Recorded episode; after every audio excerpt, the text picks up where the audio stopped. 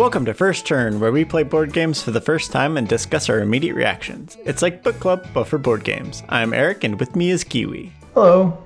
Today we're going to be playing Combat Commander Europe. Designed by Chad Jensen of Dominant Species, developed by Kai Jensen.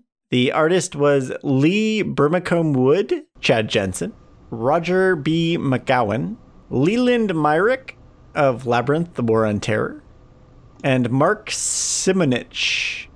Published in 2006 by GMT Games. Oh, that's what a GMT is. Yeah. The description Combat Commander Europe is a card driven board game covered, covering tactical infantry combat in the European theater of World War II. One player takes the role of Axis, Germany, while the other player commands the Allies, America or Russia. These two players will take turns playing one or more fate cards from their hands in order to activate their units on the map board for various military functions.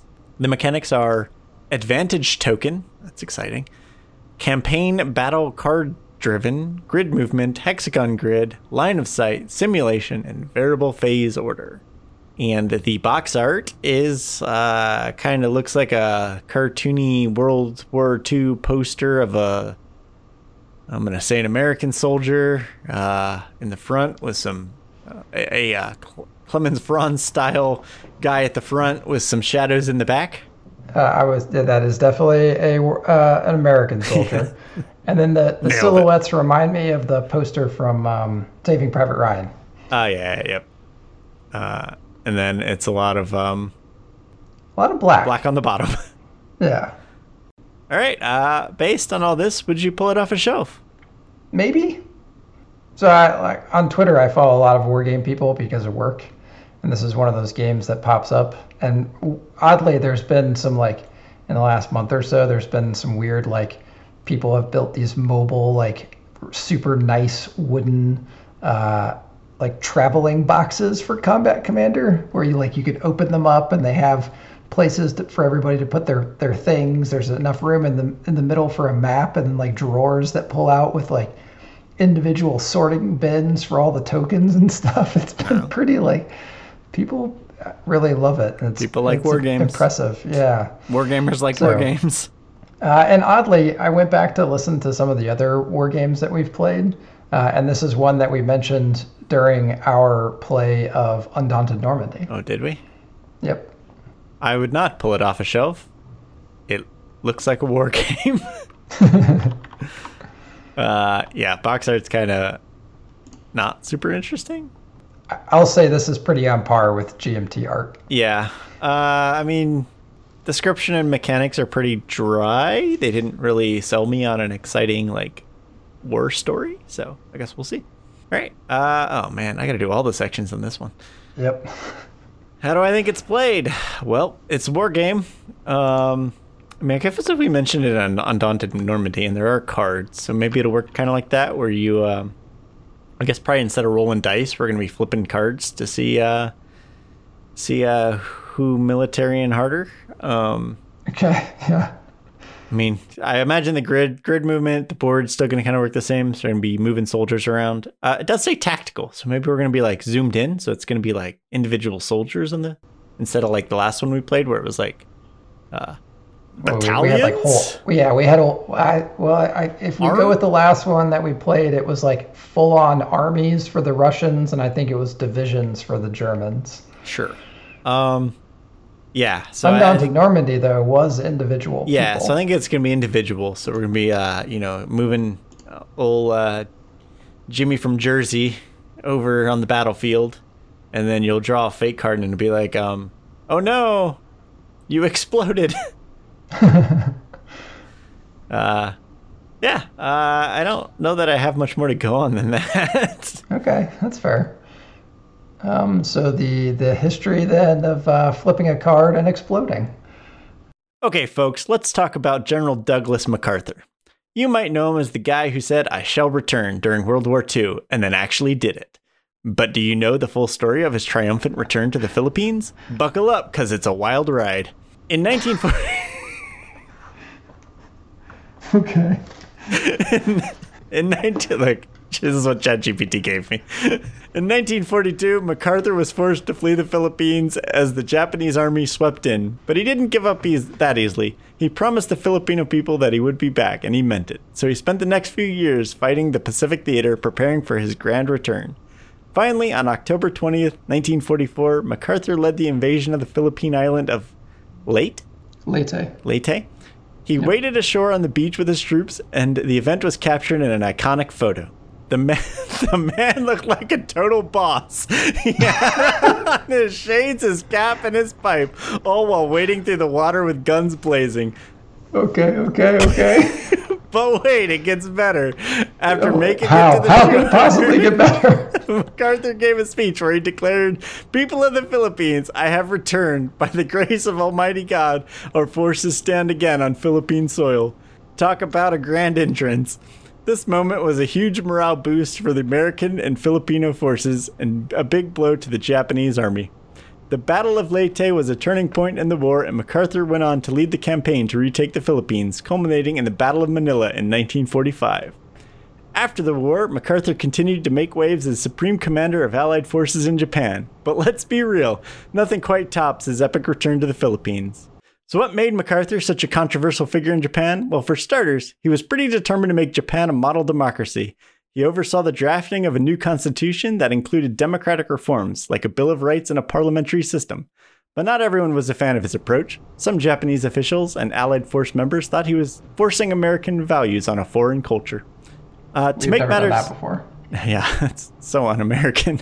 to make matters worse, MacArthur was accused of being too easy on former Japanese leaders who were suspected of war crimes.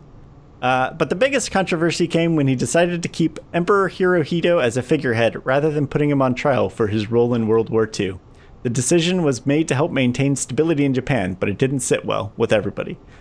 During the Korean War, MacArthur decided to throw out the traditional playbook and try something unconventional. In 1950, North Korea had invaded South Korea, and MacArthur was tasked with leading the United Nations forces in the conflict.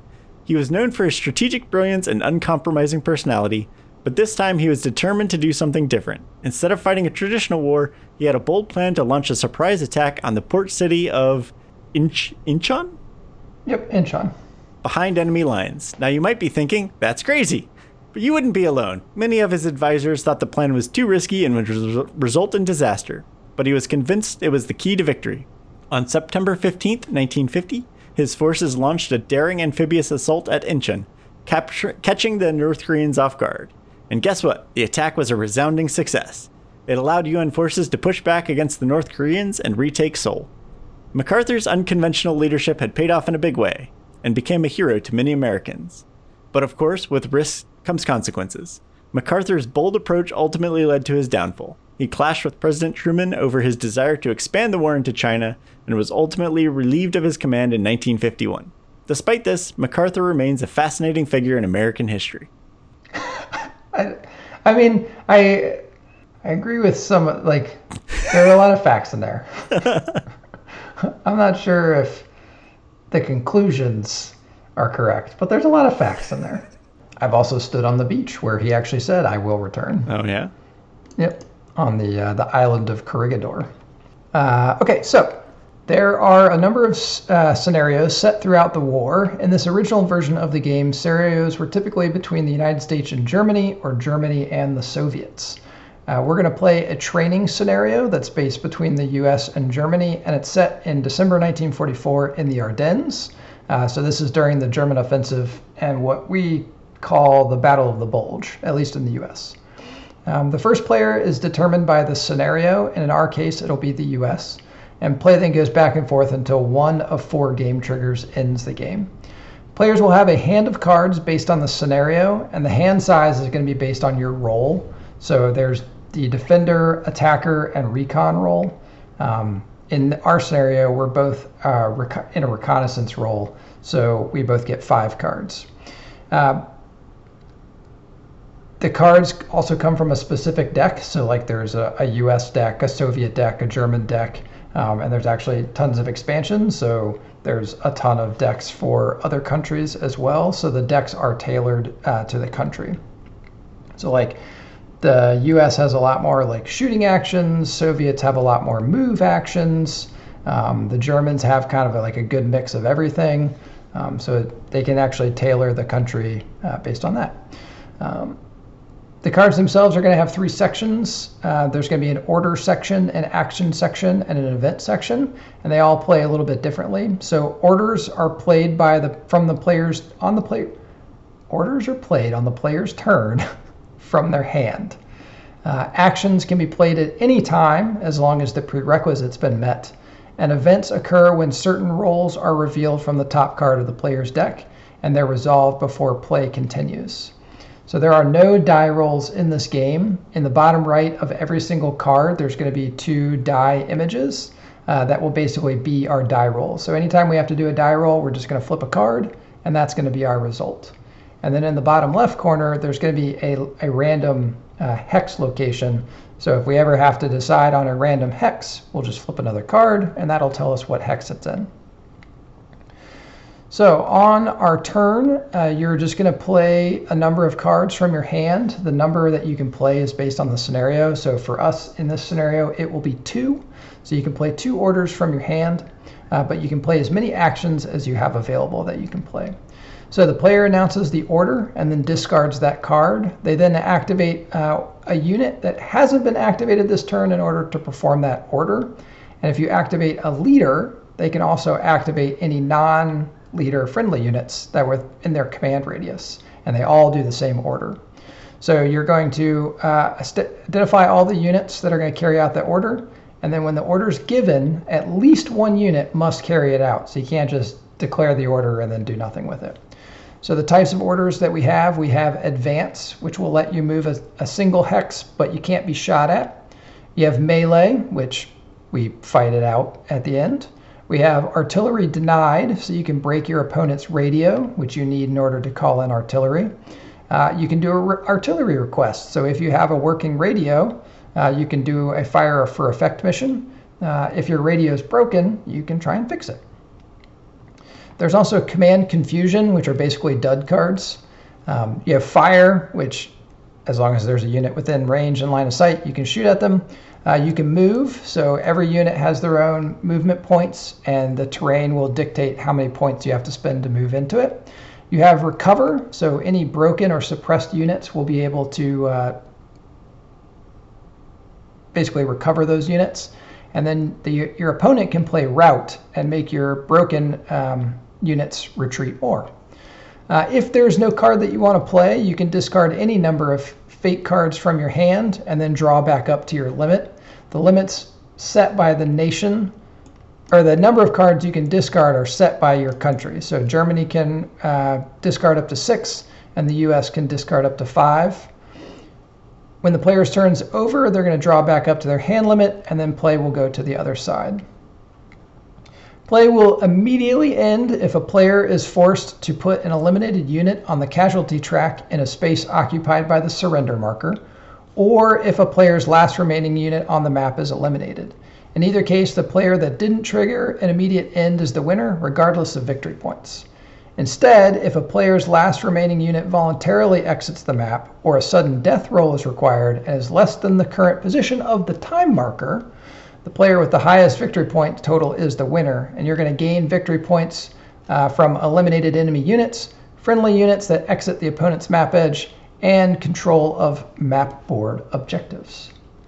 And those are the, a good chunk of the rules. No, no. Let's. I, I was gonna say I shall return, and then I thought let's war. And-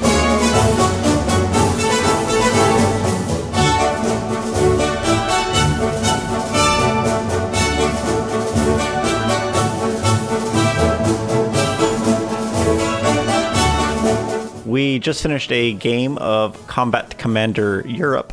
To recap, Kiwi had zero airborne. Who were you playing as? I was Americans. I don't think they were airborne. I think they were oh. just like a regular. Zero American points. Controlling one of the five objectives. Uh, and I had five Fallschirmjäger points uh, with three of five objectives and a uh, key road junction getting all of my VP because I got an extra um, hidden objective for it, I guess. Yeah. So my winning strategy was um, shooting you as you ran across fields. Yeah. That It one- that seemed to go well. Um, In retrospect, maybe shouldn't have run across the field. yeah. Well, I mean that was early in the game, and we didn't quite know how uh, how deadly it would be. But Yeah. did you have a strategy? Uh, well, I mean, clearly running across the field started it. Um, no, like once I figured out how deadly the opportunity fire was, I tried to figure out ways to, you know, with smoke or going up through the woods, you know, trying to get closer to you so that I could get some fire down on you. But I just, my my rolls didn't work out some of the times. Uh, what did you think of the theme? Did you feel like we were battling over uh, a village in Europe? Uh, I, I think I did. I the the card play and stuff really kind of, you know, because I got started late or moving late, and you were able to move in first and occupy positions. yeah. and it was very difficult for me to like get anywhere to get a fire base down on you, and uh, you know, I tried to do some flanking stuff, and so I, I felt felt thematically.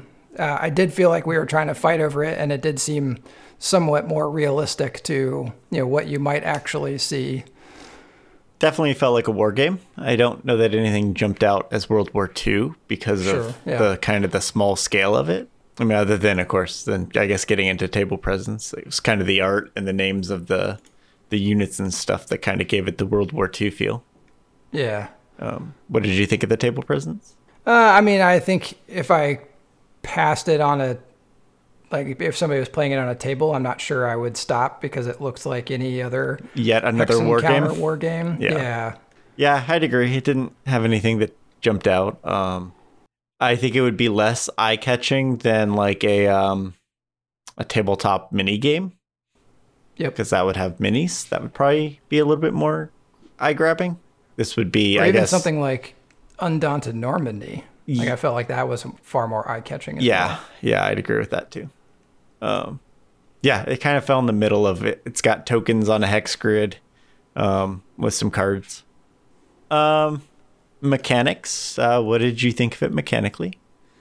So I found like I think we've talked about it in the past, but like multi-use cards are super interesting, mm-hmm. and I felt like this had a really good use for it. And I even even though it was annoying to get kind of the dud cards with the what was it combat confusion or whatever command confusion. Yeah. Like even then, it's like you know having those in your hand made it a little frustrating. And I think it happened to both of us a couple times where we're just like, aha! And now I played the oh no, I already played that card. Yeah. we forgot we played the card. It, you know, it happened to both of us. So it was kind of like, oh no, I wanted that card. Yep. My my issue with the multi-use cards on this one is that the actions were so essential that I didn't Yep. use a lot of the or sorry, the orders were so essential that I didn't use a lot of the actions. Because it's like, well, this sounds really cool, but it's kind of situational and it's on a move card. So I got to play the move card. So I didn't get to use a lot of like the cool sounding actions. Like the That's fair. you know, you if you play this one during a move action, then you can move and shoot or uh, you know, some of those I thought, oh, that'd be kind of cool because I was like, I want to use this card and this card when we were. Uh, there was a point where we had some uh, thick smoke laid down in the center and we were trying to maneuver around each other. And I was like, I want to do this cool, like run to the building and shoot you on the way. But I was like, ah, no, I need to use this card for something else. That's more practical. Yeah, and and on on my side of it, I felt like uh, it. You know, I I was willing to put them together. I was just never able to like get them at the same time to be able to use them together. Exactly. Yeah. Yeah. And then it'd be like, well, I just got to use this for a normal fire action because I need to do that right now. Yeah. But honestly, like I was okay with that because thematically, like, you know, because the first couple of turns of our game, like I just didn't get move cards and you did get move cards. Yeah. And while that might be annoying because I wasn't able to do anything, I didn't mind so much because, you know, having spent the last 17 years in the military, like it doesn't surprise me that they wouldn't do anything for. Yeah. Yeah, and I was trying to look in the rule book because the rule book did say like, you know, essentially a turn is this length of time and a hex is this size. Mm-hmm. So like, you know, it took us several hours to play this game, but it's simulating like you know, we, we had like a 10 minute firefight, basically, right. is what we had. Yep. Um, anything else on mechanics? Um, no, I did. I did appreciate the uh, the other mechanic I f- found interesting was the uh, have having the die rolls on the cards and then having events pop up because there were a couple like the events really did affect what happened. Like you know, we got hit with snipers and we got there were like different event. There was a forest fire like up in your your part.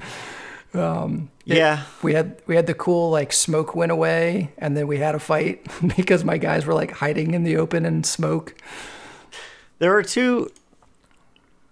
One, I wish the cards didn't have die actual die. Just give me the. It's on a card. You can just do a number, the yeah. total, because then it's less math for me to have to do. I don't know that. I mean, I know they added some things with like, well, if it's double digits and stuff, but you could also just have that on the card.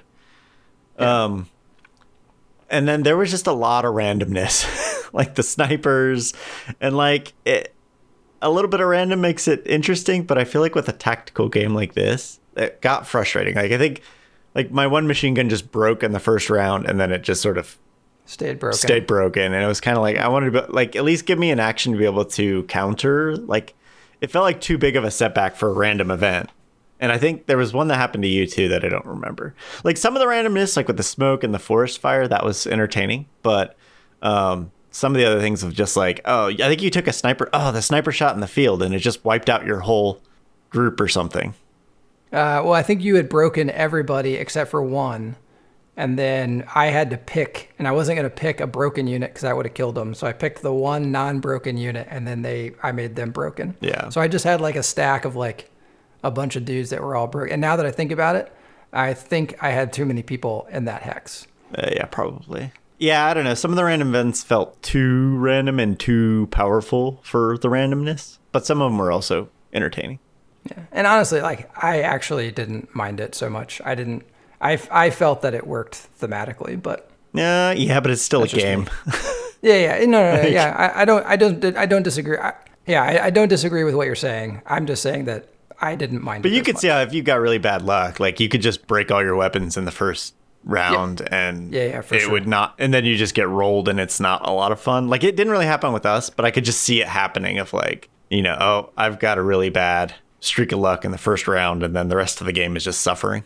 Rules, uh learning the game was both easy and hard. I guess it was enough of a standard war game that like grid movement, I kind of figured, oh, there's going to be different action movement points for different terrains and different cover bonuses and different things like that. The challenge came in those specific values, like remembering house gives me plus three cover versus, you know, minus two hindrance and how that affects your numbers and a lot of, a lot of just values to keep in mind. But in terms of the overall like gameplay, um, n- not too difficult, I didn't think. And I uh, feel like we definitely did get better. We did the same thing that we always do for every complex game, where it's like we, I, I talk through the rules. You have maybe a enough of an understanding that you're able to start, and then as we yeah. do new things, we just work through that new thing, and then you know sometimes we'll reference stuff if we have to go back and do that new thing again. But I think by the time we got towards the end, we were doing things pretty automatically. I felt like. Yeah. Well, in terms of learning, it was easy on me. I think the harder part was on you because you had to constantly look things up in the rulebook. Compared to a normal game, it, eh, like most war games, I think you spent a lot more time in the rulebook than most other normal board games. Yeah, and this isn't even the most complex war game I've ever looked at the rules. Sure. For. Yeah, this wasn't. This was kind of a middle-ish one, I would say. Yeah, I would um, agree.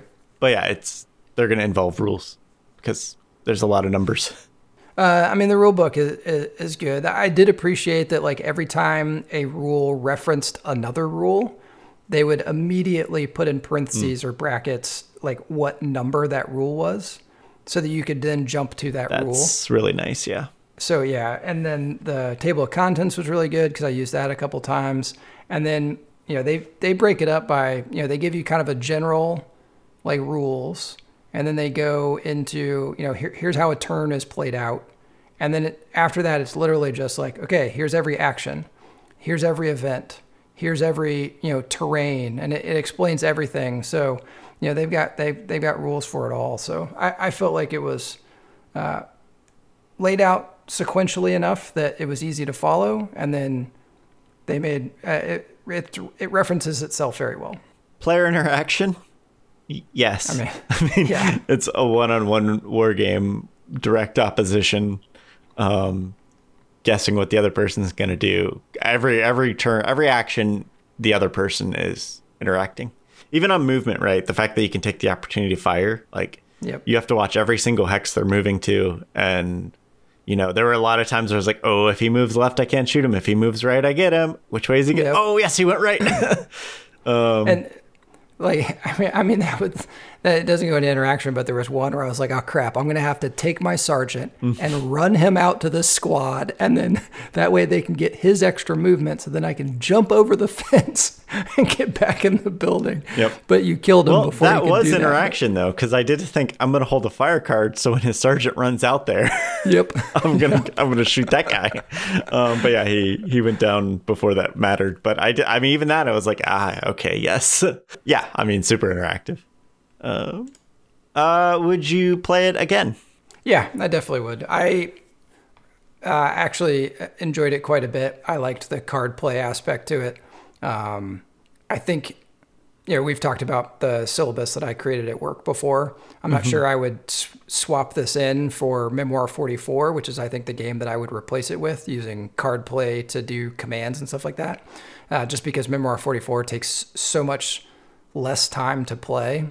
Uh, but I would love to have this at work so that you know I could sit down with somebody at some point and be like, okay, I'm going to teach you this because I need you to be, you know, slightly better at games than other people because I need you to fill a role or something. Yeah. I feel like this could definitely fill that niche. Um, and I've actually seen uh, like um, Rodney Smith has been playing this uh, remotely and asynchronously uh, with one of like his people. I'll say no. Um, the reason, so I think Undaunted is the better game. Like just in terms of like a card mechanic, right? Um, they both had that sort of command confusion or like dud card that clogs up your hand.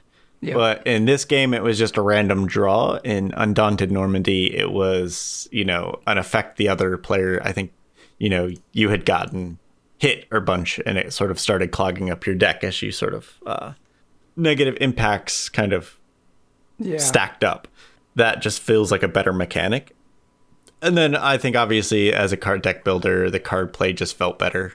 Um, you didn't have as many random, um, you know, bad draws like you had at the beginning of the game. Sure. Um, So like just and then of course like you said it's shorter to play. It's kind of easier to pick up. I think um, it was a while since we played it. Um, so it just that felt like the better kind of lighter game. And then if you're gonna play a more like heavier tactical game, I'd rather play like a Flames of War. Like just give me the minis and let me, you know, Sure. go full war game. So this one kind of fit in the middle, and I don't know that I would really have a desire to play something that's in the middle. But I mean, overall, it wasn't too bad. I mean, I guess it wasn't bad. Um, Yeah. it just, it, I just feel like I don't know when I would want to play it over the other, either a heavier option or a lighter option. Right. Yeah, that makes sense. And I just don't play that many war games, so I can see, like in your case, that it would be nice to have a third sort of middle ground. Yeah. but you know, I don't, I don't really play too many. So uh, that was Combat Commander Europe. Are there other Combat Commanders not in Uh, Europe? yes. Uh, yeah. So they have um, Mediterranean. So what I read was is that uh, instead of having all the European nations all in a single box because it was a bit much, they actually separated the two. So Combat Commander Europe has the U.S., Russia, and Germany, and then uh, Combat Commander Mediterranean adds in a bunch of other European nations. And then there's Combat Commander Pacific as well, uh, which obviously adds in some of those, uh, you know, I think uh, China, more Russia, Japan, uh, the US. Um, I think Australia's in there too, in the UK. So, uh, yeah, there are uh, many others, and then there's uh, like whole map packs and scenario packs and all kinds of stuff. Um, so they've done uh, a ton. Uh, so if you have any recommendations of games you would like to hear our impressions on, please send them our way. You can do it via email at firstturntabletop at gmail.com or hit us up on Twitter or Instagram at firstturncast. And the podcasting camel says, please don't forget to rate, review, and subscribe on your favorite podcatchers. We look forward to hearing from you. Play more games.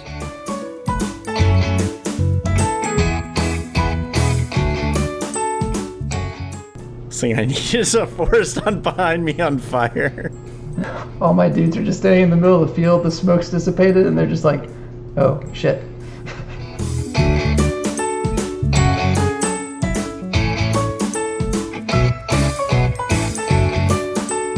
Okay, uh, so neither one of us has ambush. That'd be a hell of an ambush. If you placed Yeah, smoke, ran out into it, it dissipated, and that was your plan all along.